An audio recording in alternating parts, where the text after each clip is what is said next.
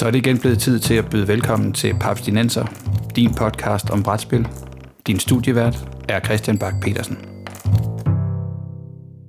Velkommen til tredje sæson af Paps Dinenser, en podcast om moderne bræt- og kortspil, præsenteret i samarbejde med papsko.dk, hvor du kan finde nyheder, anmeldelser, artikler og anbefalinger, alt sammen om brætspil. Mit navn er Christian Bak petersen og med mig i studiet i dag har jeg Morten Greis. Hallo! Og Peter Brix. Hej hej! Og i dag, der skal vi tage spørgsmål fra lytterne. Det gjorde vi for uh, cirka et år siden, og øh, der kom en masse gode spørgsmål ind. Men da vi øh, ligesom kastede linjen ud her tidligere i dag, efter, øh, efter spørgsmål, både på, øh, på Papskubbers øh, Facebook-side og på Papsnak, også på Facebook, der, må sige, der væltede den. Så jeg tænker, vi hopper introspørgsmål og sådan noget over, og så har jeg givet dig, Peter, ansvaret for at, at prøve at holde styr på øh, nogle af de spørgsmål, vi har fået, fordi vi har fået rigtig mange, og tusind tak for det. Det er helt vildt fedt, at, øh, at de gerne vil høre, hvad vi mener om ting, og ikke kun talisman-relaterede ting. øhm, ja. Og jeg vil sige, og vi kan sige, nogle af, no, ja, undskyld, hvad siger du, Peter? Jeg vil bare sige, at øh, der, der er nogle af de her spørgsmål, der nok ikke lige er øh, et, et sådan hurtigt to minutters svar, så, øh, så øh, jeg har en, en skummel plan om at tage nogle af dem her og gøre til, til hele podcast-afsnit nede, nede vejen. Så hvis dit spørgsmål ikke bliver besvaret, så altså være, at vi tager det lidt senere og lidt mere i dybden. Ja, ja fordi der var nogle, der var nogle øh, rigtig, rigtig fede, rigtig fede blandt. Altså ja. både af dem, vi tager i dag, men også nogle af dem, vi, øh, vi, vi gemmer og, øh, og folder lidt mere ud. Så tusind tak for det. Øh, I, er, for, I, er, I er nogle, nogle søde, søde papsnenserlyttere. Men skal vi bare starte? Peter, du, du har fået ansvaret. Hvad, hvad har du fundet frem til os? Jamen, øh, jeg har fået en, en ordre om, at et, et, et, et, vi skal tage Cecilies spørgsmål.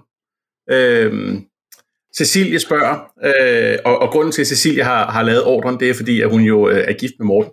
Og øh, Cecilie spørger, hvis is er et mineral, kan vand så være lava? Ja, og er lava vådt, når det nu er en væske? Det var et modspørgsmål. Så øh, Cecilie, vi tilbage med den, og så tager vi den derfra. ja, der, der kommer nok til at gå lidt tid, før vi dedikerer en hel episode til det, men på et eller andet tidspunkt tænker jeg, at når vi tager og diskuterer brætspil baseret på Dungeons Dragons, så gennemgår vi lige hele kosmologien bag Dungeons Dragons, og der kan vi jo så komme ind på de indre planer og de ydre planer, og de indre planer er jo elementarplanerne, som jo deler op i elementarer, planerne, quasi-elementar, par-elementarplaner osv. Øh, og der kommer vi jo så til at gennemgå alle de her aspekter af de forskellige elementer, og derunder kan vi jo også komme dybere i snakke omkring vand og, og magma og lignende. Ja, og så episoden efter, der tager vi, øh, gennemgår vi øh, i alfabetisk rækkefølge alle de forskellige farvede farver drager, ikke? Åh, oh, det bliver godt. Det bliver en god episode. Men i mellemtiden, så spørger øh, venner podcasten Morten, har I prøvet et spil, der var så komplekst, at I gav op? Uh. Øhm, halvt om halvt. Uh, jeg må indrømme, jeg gav lidt op på Pret på 3rd Edition, men det var fordi, det var sidst på dagen på Essen, og jeg var mm. ved demo, gud ved hvilken, um, på det tidspunkt. Så, uh, så må jeg indrømme, der, den fik jeg ikke den gode spiloplevelse med, uh, fordi der var så sådan, Åh. og ellers så tror jeg, allerhøjst, at jeg nogle gange har siddet med, fordi, øh, så jeg har nævnt i en anden episode, at vi jo nogle gange, nogle af dem, jeg mødes og spiller med, bare spontant hiver et spil ned fra en væg, og så åbner regelbogen og siger, godt, lad os for nu læse den her regelbog her. Og der er ingen tilfælde, hvor når man ved sådan en spontan læsning der tænker, okay, det her det er en regelbog på 20 sider godt være, vi skal vælge noget andet, fordi det her kommer vi ikke igennem, hvis vi skal spille inden for rimelig tid. så, øh, så jeg tror mere, at det er på de områder, at jeg har oplevet et, et spilværende for kompleks til at, at rigtig komme i gang med det øh, under sådan under suboptimale omstændigheder. Der er så også visse spil, jeg aldrig har dyrket specielt meget, der er assorteret øh, Altså, Advanced Squad Leader for eksempel er jo berømt og brygtet for sine omfangsrige og detaljerede regler. Yep. Og jeg må indrømme, jeg har aldrig dyrket Advanced Squad Leader for eksempel. Um, jeg er nærmest gået udenom det, måske på grund af den mængde af regler, der var. Det giver mening. Ja. Hvad med dig, Christian? Øh, jeg tror ikke, jeg sådan gik komme på noget, hvor jeg sådan er, er, er stoppet halvvejs sagt. Det, det lærer vi aldrig at forstå. Men, men Sidereal Conference, da vi spillede det, der spillede vi, jeg tror vi spillede, kan man måske være seks, vi i hvert fald fem, og vi var alle, det var første gang, vi alle sammen spillede det. Og undervejs, altså det er jo sådan, det er sådan et, et sci-fi øh, score point på 20 forskellige måder og jonglere rundt med alle mulige ressourcer. Alle folk har særlige powers. Øh, alting, er, alting kan handles. Øh, dine evner, dine ting, du kan med dine ting. Det hele det kan byttes rundt. Og jeg sad, da vi var færdige med det, altså udover at jeg havde tabt virkelig stort, sad jeg også og sagde, det forstod jeg ikke rigtigt af. Jeg synes også bare sådan lidt, lidt tabt. Altså, det var ikke, fordi jeg ikke var nysgerrig, og ikke ville spille det igen, men, men jeg sad med sådan en helt, what just happened? det er sådan et, hvad, hvad var det lige, der ramte os der? Og det var helt tydeligt, at, at der var nogle ting, som, som, no, som jeg ikke havde fanget, og folk ikke havde fanget, og det påvirkede hele spillet ikke. Men det er sådan et, er et klart et spil, der, der kræver, at, at man, man dedikerer også mere end én spilgang til det, fordi jeg er ret sikker på, at næste gang jeg skal spille der står jeg, der er jeg på, der er jeg på lige så bare bund.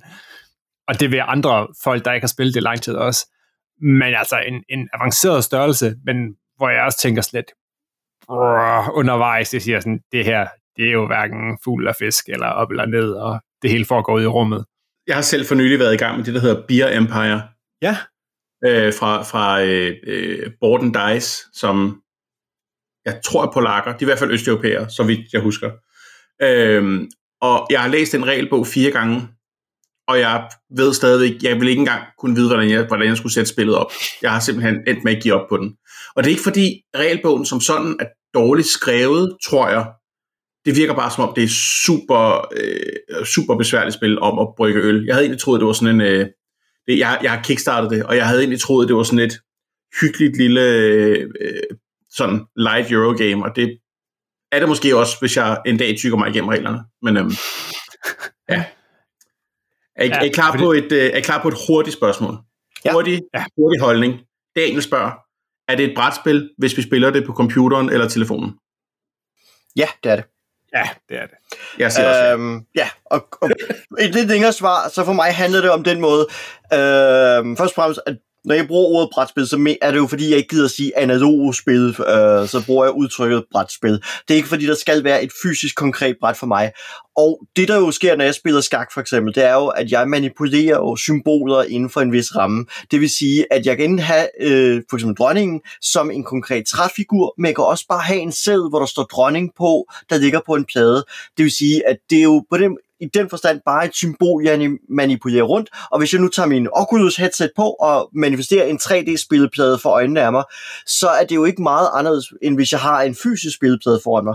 Og på samme vis, hvis jeg nu sidder og har en, en 2D-repræsentation af en skak øh, på en skærm, er det jo ikke meget anderledes, end hvis jeg sidder med et stykke papir, hvor jeg har øh, delt op i en masse felter, og så, nogle, og så har jeg nogle papirlapper, der står dronning og bunde på, og så sidder og bevæger dem rundt.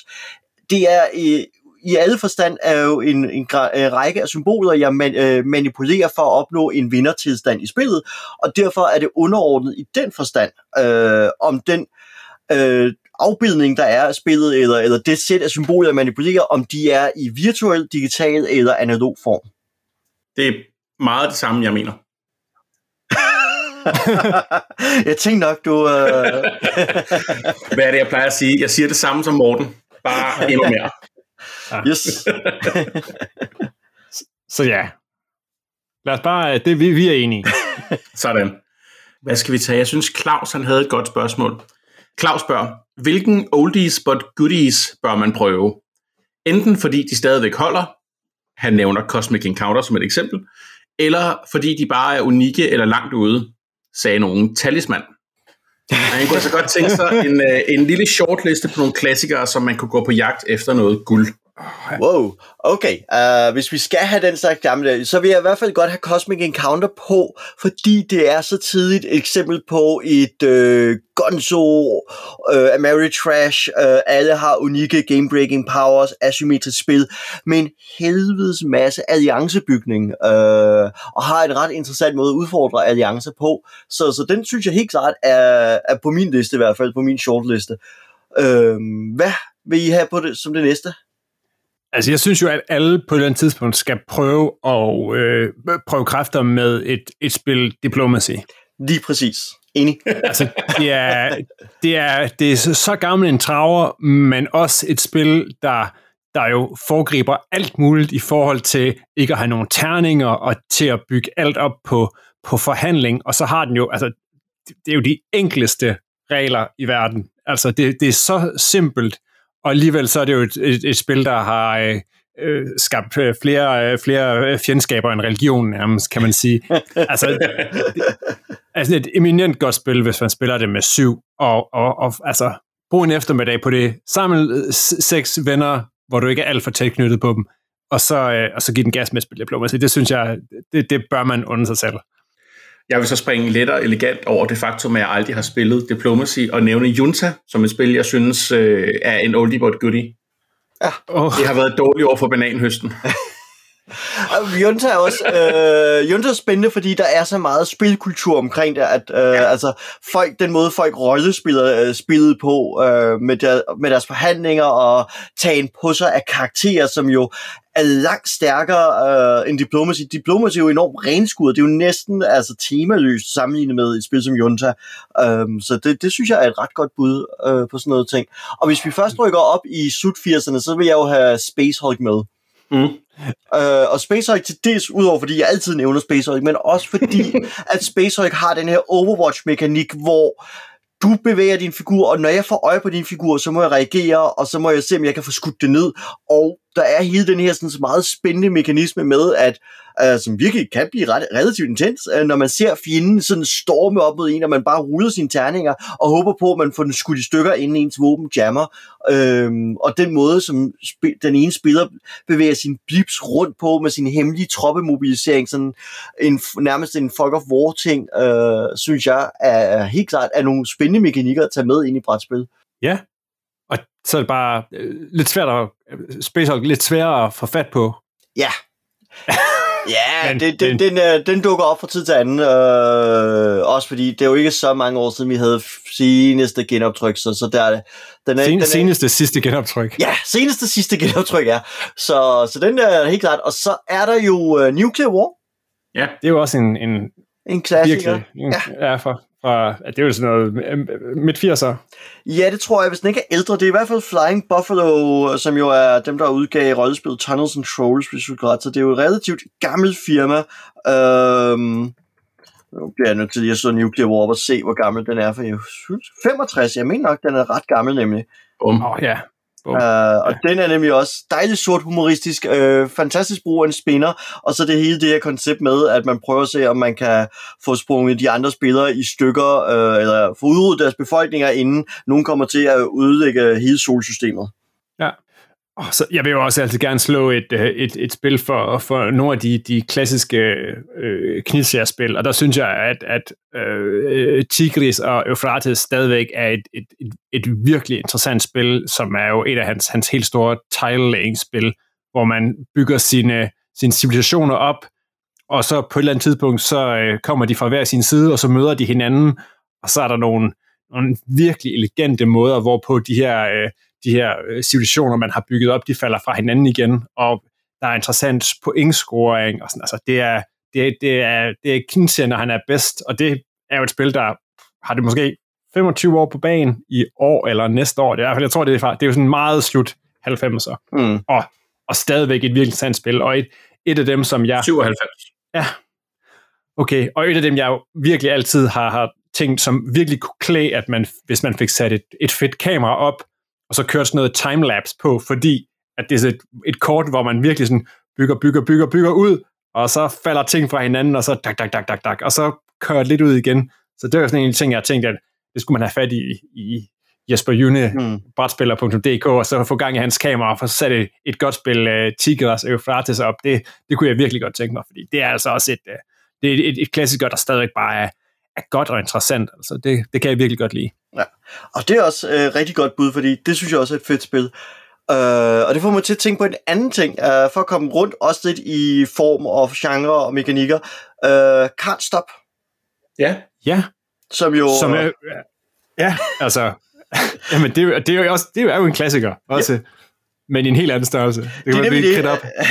det er jo, det er jo et push your luck type spil. Uh, den er fra 1980, så den er faktisk ældre, end jeg havde forestillet mig. Mm. Uh, yep, det er en gammel sag. Uh, men Can't Stop uh, får måske et tema. Ordnet set, så er det en, uh, et spil, hvor man har en række kolonner, og det gælder om at få et antal brikker op for, øh, for inde af de her kolonner, og de her kolonner har værdierne fra 2 til 12, der matcher nemlig sum af to terninger.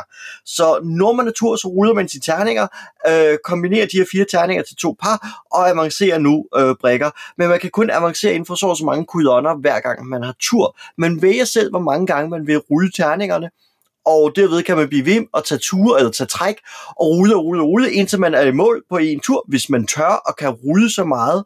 Fordi hvis man, øh, man ved selv, hvornår man stopper, og der, når man vil stoppe, jamen, så er man nået dertil, hvor man nåede. Men hvis man ruller en gang for meget, så at sige, og opdager, at man kan ikke øh, bruge resultatet af sine terninger, så mister man alt det, man har, øh, man har fået den tur her. Så der, derfor er det sådan lidt, hvor mange gange tør man rulle? Skal man lige se, om man kan løbe i mål, eller skal man stoppe lige før og håbe på, at ingen andre overhaler en og sådan nogle ting. Det, det er bare et, øh, en meget spilmekanisk rent spil, synes jeg, med en rigtig god måde at lave push og lock på. Ja, fedt. Det er nogle gode bud. Øh, må, jeg, må jeg først sige, at jeg synes ikke, folk behøver at spille Junta. Jeg har hørt fra folk, der har spillet Junta for nylig, at det, det, det, det, altså, det er mere nostalgi. Altså, oh, forhandlingsdelen er fin, men goddammit, mand. Jeg, jeg, har, jeg har lige anskaffet mig et West End Junta. Du må ikke sige sådan noget. jeg har heller ikke spillet Junta i 15 år. Altså. Er, det, er det simpelthen West End-udgaven? Det er ikke Pegasus' øh, genudgivelse? Det er ikke Pegasus' genudgivelse. Jeg har lige fået fingrene i et gammelt West End Junta. Wow. Jeg håber, det er komplet. West End var jo, øh, var jo det firma, der var kendt for deres øh, udgivelse af Star Wars-rollespil, Star Wars D6, som jo var med til at skabe store dele af Extended Universe. Og mm-hmm. de, da de mistede deres Star Wars-licens, så gik firmaet mere eller mindre ned. Ja. Så. Okay. Men det, så, sådan var mit junta også, indtil jeg skilte mig af med det. Men ja, okay. Jeg, jeg, glæder, jeg glæder mig til at høre om dine junta-erfaringer, Peter. Nå, vi tager, vi tager et hurtigt spørgsmål mere. Aske spørger, Tror I, Essen 2021 bliver sådan noget? Det er det i hvert fald erklæret. uh, jeg tror, det bliver en i hvert fald en virtuel igen, en digital som sidst, øhm, som jeg ja. ikke rigtig gjorde noget ved selv. Øhm, jeg er ikke god til virtuelle konder, kan jeg konstatere. Øh. Jeg, tror, jeg tror ikke, vi kommer til at mødes alle sammen i Tyskland. Ej, ikke så mange mennesker. No way. Nej, det tror det jeg kunne, Det kunne måske blive lidt brancheagtigt, eller et eller andet, hvis det skulle være, men for, for, for, for at lukke masserne ind i det der haller, det tror jeg simpelthen ikke på. Ja, jeg, jeg tror heller ikke på den. Desværre. Ja. Nå, men vi har, øh, vi har, vi har to, der næsten har stillet samme spørgsmål, i hvert fald lidt henad. Øhm, så øh, vi, kan, vi kan tage øh, Jesper, for Jesper han spørger, hvordan kommer den danske papsælgerbranche til at klare sig, når Amazon engang lander i Danmark? Fordi Jesper frygter, at flere af de danske papbutikker må dreje nøglen om. Det tror jeg ikke. øh, hvis jeg selv lige skal... skal mm. der kommer, altså, selvfølgelig er der nogen, der drejer nøglen om. Om de gør det på grund af Amazon Live, det ved jeg ikke. Men jeg tror, at det, som de danske butikker kan, som Amazon ikke kan, det er, at de kan have sådan nogen som Morten stående nede i butikken, der rent faktisk ved noget om, hvad de sælger. Øh, de mennesker, der kommer til at handle på Amazon i Danmark, tror jeg er dem, der handler på Amazon i England alligevel. Eller gjorde det før Brexit. Det tror jeg, du har ret i. Jeg synes, og sådan noget synes jeg er virkelig svært at spå om. Øh, det er pissvært. ja. Så, og om ikke andet, så tror jeg jo også stadigvæk, øh, at mange butikker jo stadig også kan give folk en god oplevelse, om du træder ind i Fantaske, eller du besøger brikker og bræt øh, og lignende, at, at der også bare fornøjelsen ved at gå ind og faktisk røre ved ting osv. Det kan jeg jo mærke på mig selv, når jeg for eksempel besøger boghandlere, gør lystigt, når jeg for eksempel, når jeg kan komme til England. Øhm, det er jo spændende nu at se, hvornår man kan det. Men så har jeg jo nyt for eksempel at gå på opdagelse i nogle af de meget store boghandler, der er i øh, England. Bøger er sikkert sagtens ubesværet kunne bestille over nettet, men der er stadig altså en fornøjelse ved at kunne få lov at tage det i hænderne og kigge på det og bladre det og, og og gå og græsse ved de her reoler og opdage ting, som assorterede algoritmer ikke kan hjælpe mig til at finde frem. Og den oplevelse tror jeg også, at brætspillere og andre hobbyfolk øh, kommer til stadigvæk at nyde at have ved at besøge øh, brætspilsforretninger og hobbyforretninger generelt. Ja, og jeg tænker også, altså selv, selv de danske forretninger, som kun kører øh, øh, kun kører online ting, de er jo også, altså det fornemmer jeg jo, at rigtig mange af dem er kendt for, for en, en virkelig stærk kundestøve stadigvæk. Mm. Mm. Øh, plus at de så vil have alle tingene samlet et sted, og jo er gode til at give, øh, sørge for, at man, der er fri forsendelse, når man kommer over et eller andet og sådan noget. Så jeg tænker, at, at, at det kan godt være, at de kommer til at miste nogen til, de, til sådan casual, ja præcis, dem der bestiller deres bøger på Amazon i forvejen, men at, at både de fysiske butikker, jeg tror også, jeg har en rimelig forhåbning til, til de fleste af, af de danske, altså. Og så, så har Amazon jo også den her funktion, hvor du kan, øh, altså, du kan jo sælge noget gennem deres storefront. Ja. Så altså, lur mig om ikke øh, hyggeonkel øh, kommer til at gøre det, når det engang sker. Han kommer der til hans shop i shop derinde. Jeg kan ikke forestille mig andet. Mm. Vi krydser fingre. Vi krydser fingre. Og øh, nu, nu Morten han lige nævnte øh, bræt og brækker, så har Morten, som står derinde, øh, lidt, lidt hen ad samme spørgsmål, som det vi lige var inde på før, men øh, han, han spørger, hvor tror vi branchen er om fem år i Danmark? Tror vi, der er flere, færre butikker? Tror vi, der er flere butikker? Og tror vi, der hvordan det samme spørgsmål omkring udgivelser, altså lokaliseringer af spil? Uh, jeg... det er de tunge spørgsmål, der kommer nu. Ja, Altså, jeg tror et eller andet sted, øh, når jeg ser på, hvor meget folk hygger sig med at shoppe og gå rundt i butikker osv., så, videre, så tror jeg, at der stadig kommer til at være et butiksliv, øh, også om fem år, men jeg tror, det er mere koncentreret. Altså, jeg tror, masser af kvarterer rundt om i, i både København, men også udenfor i, i mindre byer, øhm, at mange af småbutikkerne, der ikke bor tæt op ad en gågade lige ned ad et center, af et center. Jeg tror meget, at den slags kommer til at dykke bort, men jeg tror mange stadigvæk synes, at det er hyggeligt at gå ud og kigge på ting i butikker og købe ting. Så jeg tror stadig, at der kommer til at være et, et butiksliv i den forstand.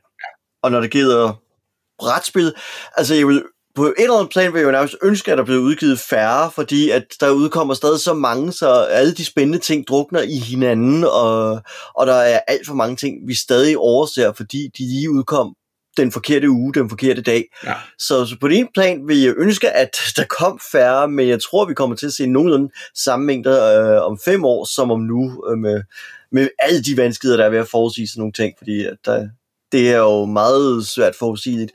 Til gengæld så tror jeg, vi kommer til at se en del flere lokaliseringer, fordi mit indtryk er, at at der stadig er et stort segment af den danske befolkning, som kun lige er ved at rigtig få øjnene op for hobbyspil, og for dem er vejen stadigvæk de, dans, øh, de dansksprogede titler.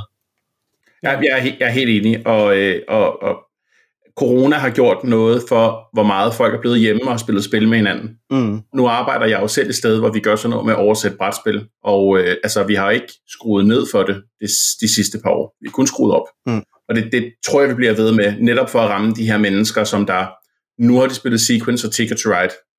Nu vil de gerne prøve et eller andet andet. Men det faktum, at altså Wingspan, der er mange kort med engelsk tekst på. Mm. Brrr, ja. Nu kommer det på dansk. Altså det er, øh, jeg, jeg, tror, jeg tror kun, vi kommer til at se flere oversatte spil. Ja. Både fra os og fra Spilbræt, og øh, hvem end der skulle komme, komme ind på markedet. Ja, det er jo det med det, at, øh, at hint folk derude, at, at altså, jeg er også overbevist om, at der er stadig en rigtig stor øh, plads til at øh, finde nogle gode titler og oversætte dem. Altså spionere lidt på, øh, på salget, og så kontakte nogle af udgiverne øh, og stjæle licensen til at oversætte. Øh, jeg ved ikke, om det overhovedet kan lade sig gøre. Jeg ved godt, at hele Asmodee-paraplyen i hvert fald er utilgængelig, fordi dem, dem behold, sidder Asmodee hårdt på selv. Det, men det gør jeg, vi selv. ja, det gør I selv. Uh, men der er stadigvæk en masse spil derude, jeg synes burde blive oversat uh, i langt større grad, end de bliver. Altså gå harpa på klingen og få oversat dyr på dyr, og nogle flere af de der harpa-spil, fordi de har rigtig gode børnespil. Der er sådan nogle ting derude, hvor jeg tænker, hold da op, hvis nogen tog til den og, og løb med den, så tror jeg altså stadig, at at der er en, en fin geschæft i at få oversat nogle ting til dansk. Ja. Kunne man ikke også godt forestille sig, at, øh, at der i hvert fald, øh, at det bliver understøttet af, at der måske også skød nogle flere brætspilscaféer op? Jeg synes, det virker til, at, øh, at de lige så stille knopskyder også. Ikke? Jeg ved, at der i hvert fald er, er noget på beding hos, øh, hos øh, ven af podcasten i, i Sønderborg, at, at der sidder de i gang med at arbejde på, på noget, som starter ud lidt af som jeg tror, Bastarden gjorde i, i gamle dage med at, at lege sig lidt ind og være lidt pop-up til at starte med. Mm. Men at, at, at sådan nogle nicheagtige steder at gå i byen og, og sidde og gøre sådan nogle ting, at de godt kunne, kunne vinde ind også uden for, for de helt store byer, som måske ikke behøver at have et, et bibliotek på, på niveau med Papas og Bastard Café, men, men som at på en eller anden måde gør det til en del af en god oplevelse. Det tror jeg, du har meget ret i. Uh, jeg tror, der er en god plads til, til stadigvæk til lokale uh, brætspilscaféer af den art. Og, og det tror jeg også kunne være en god platform netop for folk at prøve at komme ud og få spillet nogle ting, de ellers ikke ville opdage. Uh, og nu også guidet forhåbentlig af nogle, nogle flinke guruer, der jo gerne vil forklare regler og sådan nogle ting. Ja.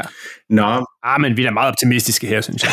ja, ja. Vi, vi er meget optimistiske. Ellers så har vi, det kan være, at vi har fået coronakulder lige nu, så, så, øh, så, så, så alle, alle drømmer om at, at komme ud og gøre ting, for det er sådan, ja, ja, det, det kan alle sammen lade sig gøre. Vi skal det hele. Yep. Vi har, vi har et spørgsmål her fra Rasmus, som jeg er lidt spændt på, om I, om I har nogle gode forslag til ham. Rasmus han skriver, i, øh, i de her coronatider, der bliver der spillet en del med familien. Og øh, Rasmus' familie dækker altså over en vis spredning i alder og brætspilsniveau. Og øh, han har ligesom opdaget, at øh, der er nogle spil, hvor det har været rimelig oplagt for familien her at give nogle handicapper. Måske nogen starter med nogle point, starter med nogle point eller starter med øh, minuspoint eller noget. Og øh, så spørger han, kan vi anbefale eller nævne nogle spil, hvor designet aktivt giver mulighed for forskellige niveauer kan spille sammen eller mod hinanden? Huh. Jeg, vil, jeg vil jo mene, at uh, dexterity-spil kunne være et godt sted her, fordi der er, uh, medmindre man ryster rigtig meget på hånden, så er det jo et, et, et altså, der er rimelig level playing field i, i spil, hvor man enten skal knipse eller stable ting. Ja, Øh, det synes jeg er godt bud. Jeg tænker meget push luck type spil, øh, mm. fordi at, at man kan altid gamble og være heldig, og der er altid nogen, der kommer til at gamble for meget, ikke? Så, så det kan både være sådan noget som Camel Cup, ja uh, eventuelt Camel Up. Uh, det kan være Can't Stop, uh, Zombie Dice på den sags skyld. Uh. Camel Up er ikke et brætspil. Ej, men Camel Cup er det. Så fik vi det afklaret også. Nå, ja, så fik vi afklaret den også, ja. Uh, så, så udover altså, gode balance og knipsespil, så er jeg helt klart også på uh, Push Your Luck-spillene. Uh, og så selvfølgelig de kooperative spil, ikke? Altså The Crew, The Mind, uh, Hanabi, hele den der sådan brede, fede vifte af kooperative kortspil.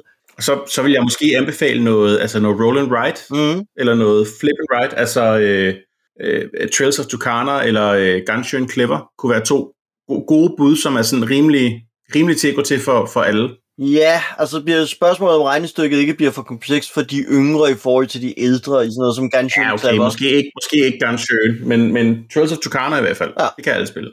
Mm. Så skal man heller ikke underkende, hvor, hvor, hvor stor en fornøjelse det er at gennem pryle sine børn i King of Tokyo. det er rigtigt. Uh... som jeg har gjort, imens vi har haft corona-tiden kørende her. Så har vi fået fat i King of Tokyo, og så fik mine børns monster med nogle tæv. Sådan. Altså, første gang vi spillede det, anden gang, så tævede min, mit, mit yngste barn, så tævede hun os alle sammen. Mm. Eller høstede virkelig mange point, mens vi andre lå og rallede uden for Tokyo. Men lige dengang, da vi satte det på første gang, og jeg bare udraderede øh, børneflokken, der er mellem, mellem 8, og, 8, og, 8 og 14, så kunne de ligesom lære det. Jeg var en, jeg faren har spillet mange brætspil. Ja. jeg har haft super gode erfaringer med Just One, også til, til en bred skare, men det kræver, at børnene er gamle nok til at kunne læse og skrive. Øhm, men det har jeg haft spillet med en gruppe mennesker, hvor der både er folk, der har været kæmpe, kæmpe nørder, som mig, og, øh, og folk, som der synes, brætspil er øh, noget, som kun tossede mennesker hmm. vi giver sig ud i. Ja, der tror jeg også, jeg vil, øh, når vi går den retning, så vil jeg også have Dixit med. Ja. Det, øh, det synes jeg også går rigtig godt på tværs af aldersgrupper. Også fordi, at man øh, nogle gange kan sidde, så kommer, hvis man ikke er, altså, så kan man komme med interne hints og sige, jeg ved, hvem den spiller derovre, og, og vi har noget til fælles, så det er jo sgu bare hints til den spiller, og så kører man på sådan nogle øh, lidt ufine tricks der. Så, så jeg synes, at, at den kan balanceres øh, i forskellige retninger. Skal vi tage en mere? Yeah. ja en eller to mere. En eller to mere, okay. Uh, vi kan tage, uh, vi tager, vi tager en, en, jeg tror den her bliver hurtig, så, så, uh, så tager vi i hvert fald to. Uh, Jonas, som spørger os, strategy guides, hvad gør det for en spilgruppes dynamik? Øger de involvering og giver dybde til spillet, eller ødelægger de den egen erfaring, man laver, når man udvikler sig inden for et spil? Oh, igen, det er lidt ude i sådan nogle spil, ikke? Altså strategy guides, ikke? De, det, det kommer lidt på, at man starter på samme niveau. Ja. Fordi Altså, der, der er jo en, jeg synes, det er klart, der er en charme i at gå på, på oplevelse i et spil, og ligesom blive bedre til det sammen. Men hvis der sådan på en eller anden måde, altså man, hvis man skal spille med nogle lidt erfarne folk, der har prøvet det før, så er jeg altså ikke for fin til at gå ind og tjekke, hvad for et, der er det bedste bræt i, uh, i Castle Burgundy, eller et eller andet. altså, på, på den konto. Og så kommer det også det der med, at, at den fælles oplevelse kommer også nogle gange for mig til at lide under det der med, at vi i min gruppe af og de folk, jeg spiller med, er så dårlige til at få spillet de samme ting mange gange igen efter hinanden. Ja. Så jeg føler ikke, der er så meget udvikling. Altså det er mere, så må man godt have lidt mere bang for the buck, når, når man kører, når man spiller et spil, men, men når vi ikke ligesom spiller det igen to gange inden for den næste måned, så kommer det der flow, vi har sammen, jo desværre lidt til at mangle. Og det er måske lidt derfor, jeg synes, at jeg godt kan finde på at, at ty til lige at, at prep lidt, inden, uh, inden vi skal spille. Ja, øh, jeg må indrømme, jeg har virkelig ikke haft gjort mig nogen tanker om, men jeg kan godt se, der er også fordi, der er en række spillere, altså når jeg har ser for eksempel folk, der sidder og spiller Advanced Civilization, øh, eller nu Western Empires og sådan nogle ting, så kan man jo se, at dem, der har spillet det før, at når de spiller, så de første sådan halve time, timespil, der kører enormt meget på rutinen, fordi alle ved, hvad standardtrækkene er for de første mange træk, og det er først, når man når til et vist punkt, at så begynder spillet at divergere og gå i forskellige retninger, afhængig af hvilke katastrofer, der kommer i spil, hvordan og visse ting for, øh, forløser sig. Øhm, og der er det jo så helt tydeligt, at der er ligesom en optim, nogle optimale træk at lave. Ligesom du har åbningstræk i skak, som folk også har studeret og fundet ud af, hvad er øh, de optimale træk inden for det her, hvis jeg går den her retning her, hvad gør min modspiller, hvis vedkommende så bruger den her åbning, så gør jeg sådan og sådan. Så, så der er nogle indstuderetheder, som, øh, som hvis man spiller med forskellige erfaringsniveauer, så er det et eller andet sted ikke urimeligt at lade de mindre erfarne øh, få et, et forspring øh, gennem de her strategy guides, hvis vi skal have noget, hvor alle synes, at de bliver fint udfordret. Um, så, så jeg tror, jeg har sådan en god, øh, holder mig til sådan en god fluffy mellemvej som, øh, som svar. Altså jeg, jeg, jeg plejer at holde mig til, hvis det står i regelbogen, det gør der nogle gange, så står der sådan nogle, øh, mm. øh, har jeg lige fem tips, I skal lige huske at holde øje med det og det og det. Så læser jeg det højt for andre, men, men jeg, ellers så tror jeg ikke, jeg i, i hvert fald i de sidste fem år har læst om strategier til et brætspil. Nej, altså det gør jeg nemlig heller ikke. Uh, men jeg fremhæver netop altid de der fremhævelser i regelbøger netop, når jeg sidder og forklarer regler og siger, okay, mm. regelbogen fremhæver det her, det skal vi åbenbart være ops på. Ja. Ja, og det, og det, det, synes jeg, det er meget rart, når de gør det, ikke? Det, det, mm. Jeg synes, det er rigtigt til det samarbejdsspil, der lige er sådan en. Ja, og, og visse gange, hvis jeg forklarer spil, hvor jeg kender reglerne godt, så er der nogle gange, hvor jeg kan sige, okay, I skal lige være opmærksom på, at spillet var altså kun x ture, for eksempel, eller slutspillet aktiveres sådan her. Altså sådan ja. ting, hvor man sådan siger, det er ikke... Øh, hvor man godt ligesom vil sige, I skal ikke blive overrasket over, at det her skal jeg spille, fordi det er en del af det er en feature i spillet, men det kommer ikke frem af, af en almindelig regelforklaring, det kommer kun frem, når man har spillet spillet, og hvis jeg har spillet det mange gange, og I skal spille det for første gang, så får jeg altså det her hint, fordi så kommer I til at have et mere jævnbyrdigt, eller tættere på at have et jævnbyrdigt spil med en, der har mere erfaring i spillet. Mm. Ja. Øh, vi har et spørgsmål fra, øh, fra Dana, øh, som jo måske er vores yngste lytter, yes. og dem plejer vi jo altid at, at bruge øh, når hun skriver ind. Så jeg tænker, vi tager også øh, den her gang. Yep. Fordi Dana spørger, er der nogle gode spil om katte? Parentes til en 10-årig, der jævnligt tam- tamper hendes forældre i Santorini. så vi lige har niveauet på plads, ikke? Sådan. Jeg sidder og tænker på, hvad med det der Isle of Cats, hvor man jo skal få samlet katte, og det er sådan en godt tilet element ting. Mm, det tænker jeg også på. Ja. Og så tænker jeg på Calico. Den har jeg ikke rigtig haft fingrene i nu, men det ser enormt hyggeligt ud. Det er sådan lidt ja. patchwork-agtigt, hvis jeg husker ret. Ja, Ja, jeg, er jo, jeg har jo kigget også på, på Isle of Cats, og det er jo sådan super fint. Det tænker jeg, ah, jeg har jo, sådan, øh, jeg har jo høje tanker om, øh, om Danas niveau, så det tænker jeg måske godt, man kunne, man, man kunne kaste over.